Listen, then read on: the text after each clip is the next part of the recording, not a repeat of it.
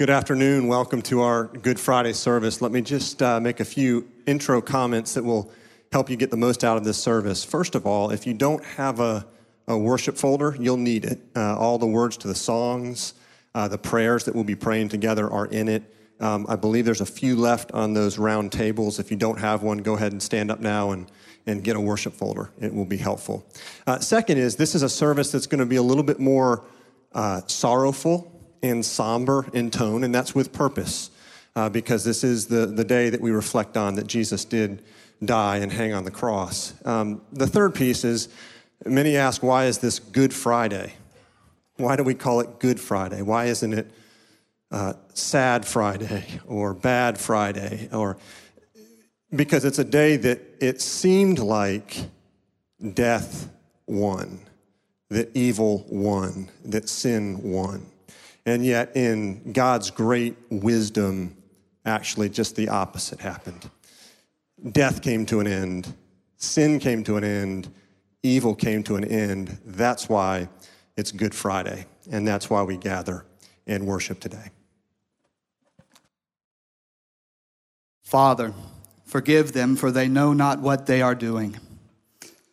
Everything in Christ's life has been leading to this very moment.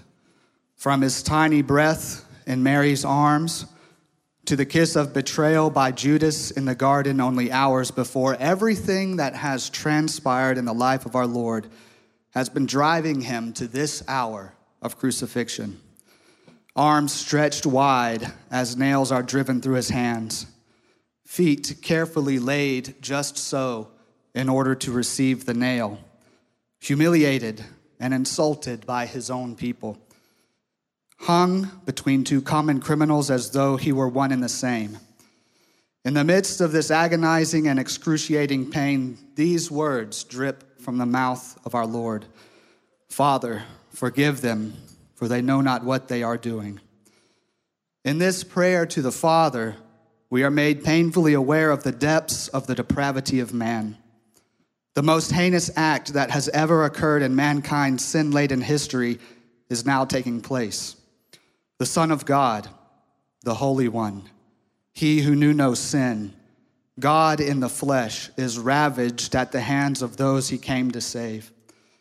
It is not only an act of incredible evil, it is an act done in ignorance, graphically illustrating that sin has so marred our nature that we are capable of being unaware of the most egregious of sins and let us not be led astray by thoughts deceiving us into believing that we are not so much like these people.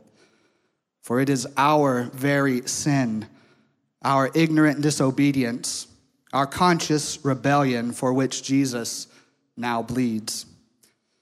But in the midst of this heinous act, in the midst of unparalleled suffering, as Jesus pays for the sins of those whom the Father has given him, he pleads for our forgiveness. As evil, as heinous, as shocking as this act is, as our sin is, so much infinitely greater is the compassion of Christ, the grace of our Lord, the love of the Messiah who intercedes for his very own in the very hour of death. Oh, the deep, deep love of Jesus, vast, unmeasured, boundless, free. Luke 23 tells us that two other criminals were led away to be put to death with Jesus. And when they came to the place that is called the skull, there they crucified him and the criminals, one on his right and the other on his left. One of the criminals who were hanged railed at him and saying, Are you not the Christ? Save yourself and us. But the other rebuked him, saying, Do you not fear God, since you are under the same sentence of condemnation? And we indeed justly, for we are receiving the due reward of our deeds. But this man has done nothing wrong. And he said, Jesus, remember me when you come into your kingdom. And Jesus said to him, Truly I say to you, today you will be with me in paradise. On the cross, Jesus declared the gospel. On his lips was the story of redemption from beginning to end. He gave the promise of the Garden of Eden to this convicted criminal purely on the basis of repentance and faith. Isaiah 53 tells us that the Messiah would be numbered with transgressors at his death. This prophecy was fulfilled. The first criminal railed at or slandered Jesus. His affir- affirmation of Jesus as the Messiah was insincere. It was mockingly laced with bitterness and unbelief. But the second criminal does the opposite.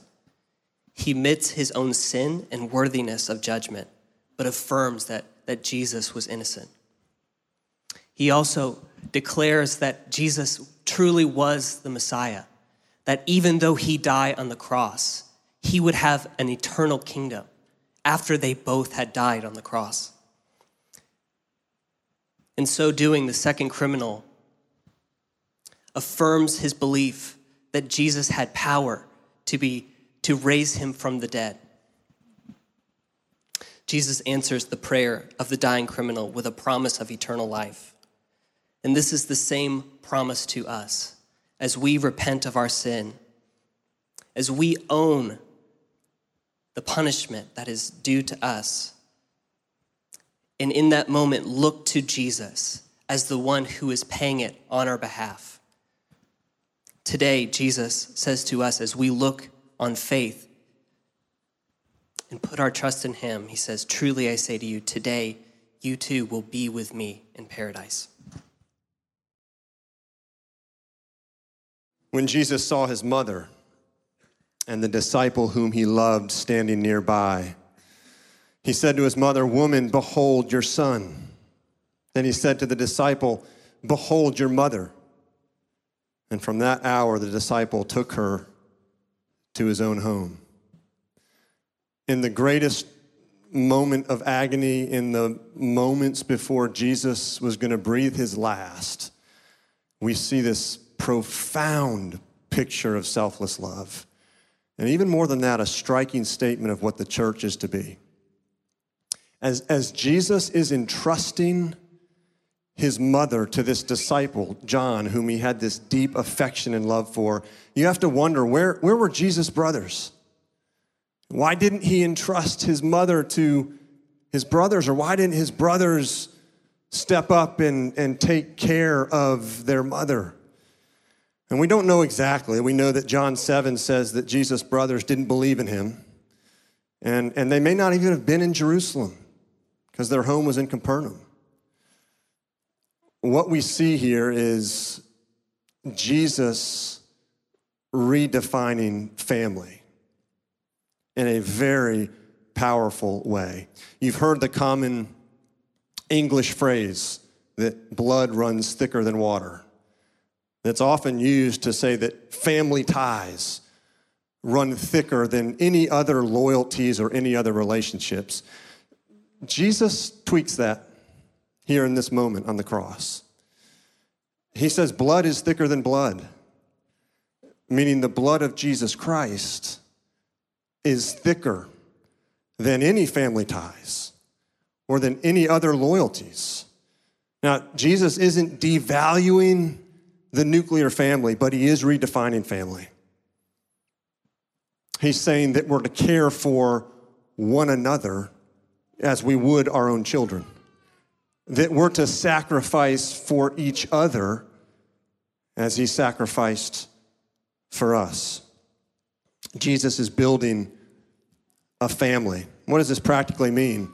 It means that if you have a, a healthy family, a healthy nuclear family, Christ centered. What a blessing that is. What Jesus says is open the doors to your family, to those that maybe aren't a part of the family of God, or to those that are but don't have a healthy nuclear family. And what it says to those of you that maybe have a broken past and a broken family, an unhealthy family, Jesus says, Welcome to the church. Welcome to the family of of God, where the blood of our Savior, Jesus Christ, runs thicker than any family ties. My God, My God, why have you forsaken me? It was about 3 p.m. in the afternoon, and those around the three crosses were startled to hear a very loud cry coming from the middle cross. It was Jesus, and he was shouting in a very loud voice for all to hear, and especially for God to hear. My God, my God, why have you forsaken me? The greatest why question the world has ever heard. Up to this time, we've always heard Jesus say, Father, Abba, Father, Daddy. But now it was God. It was God who had turned his back on his Son, the sinless one. This one, Jesus the Christ, who is now drowning in a universal cesspool of sin that was not his own, but that had been heaped upon him by none other than his Father. He was now the Lamb, the Lamb that his cousin John had spoken of, who was taking away the sins of those his Father had given to him. Jesus was experiencing physically and spiritually separation from the Father. Yes, hell. God the Father turned his back on his very only begotten Son. Why? Because God was holy, and in his holiness, he could stand no presence of sin.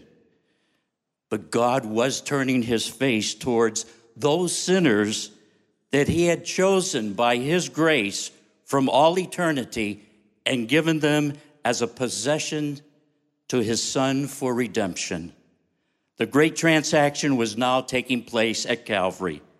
The sinless one was voluntarily taking upon him the sin of those that the Father had given to him. And with that, he felt the full fury and the wrath of God that we should have felt. Paul says it this way in 2 Corinthians For our sake, God made Jesus to be sin who knew no sin, so that in Jesus we might become the righteousness of God. God the Father turned his back on the sinless one and turned his face towards you and me. He took the garbage mound of our sin and he threw it onto his son. He then took the righteousness of Jesus and he wrapped us in it, and with outstretched arms, he welcomed us and adopted us into his family, into his kingdom.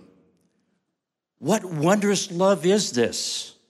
Oh, my soul, oh, my soul. What wondrous love is this that caused the Lord of bliss to bear the dreadful curse for my soul.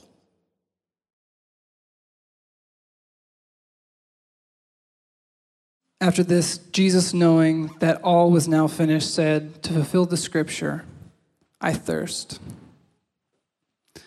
Jesus, while hanging on the cross, after having been flogged and beaten and forced to carry his own cross, says, I thirst. The only begotten Son of God who was in the beginning with the Father, who created all things, who created even hydrogen and oxygen, says, I thirst. And we gave him sour wine instead. In this moment, we feel the reality of Jesus' humanity as well as the weight of his divinity. We hear the words of Jesus and we're reminded of when he told the woman at the well, Everyone who drinks of this water will be thirsty again, but whoever drinks of the water that I will give him will never be thirsty again. The water that I will give him will become in him a spring of water welling up to eternal life. Jesus thirsted so that we may never thirst again. Now think all the way back to the Exodus. As the Israelites feared dying of starvation and thirst, in the desert the Lord provided manna from the sky and instructed Moses to strike the rock as water streamed forth. Jesus is the true and better rock of Moses, who was struck with the rod of God's justice that now gives us water in the desert. Jesus thirsted so that we might live and thirst after righteousness.